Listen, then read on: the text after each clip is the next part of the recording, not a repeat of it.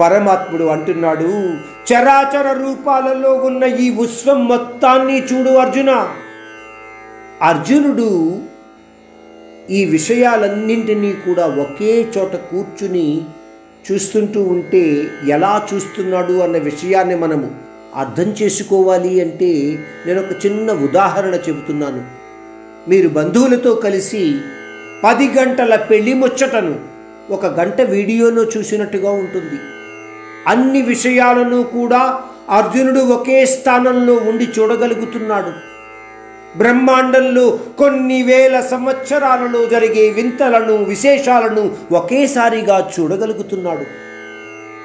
శ్రీకృష్ణుడు అర్జునుడిని గుడాకేశ అని పలకరిస్తూ అర్జున నువ్వు వేటిని చూడాలనుకుంటున్నావో వాటిని అన్నింటినీ చూడు.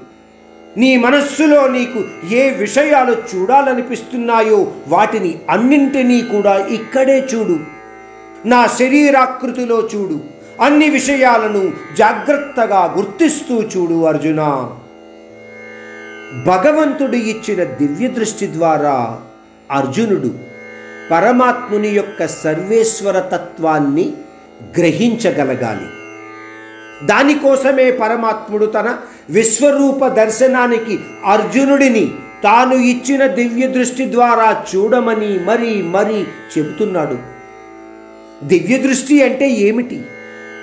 ఆ విషయాన్ని మనం అర్థం చేసుకోగలగాలి. భగవద్గీతలో చెప్పిన ప్రతి అధ్యాయము కూడా ఒక యోగ తత్వంగా చెప్పబడింది.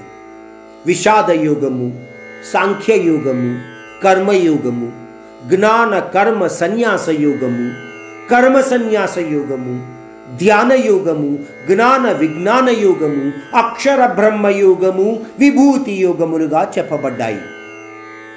భగవద్గీతలో తీవ్ర కర్మబంధాలు దుఃఖానికి మార్గముగా వివరింపబడ్డాయి.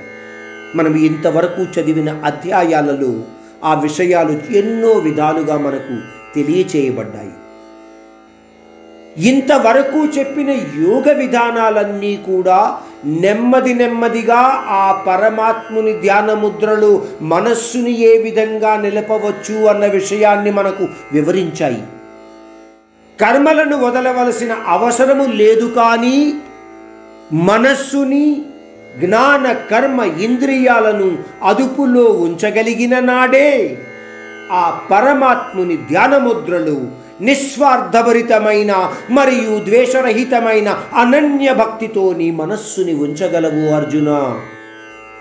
కానీ అటువంటి భక్తితత్వము కలగాలి అంటే ఏమిటి కావాలి?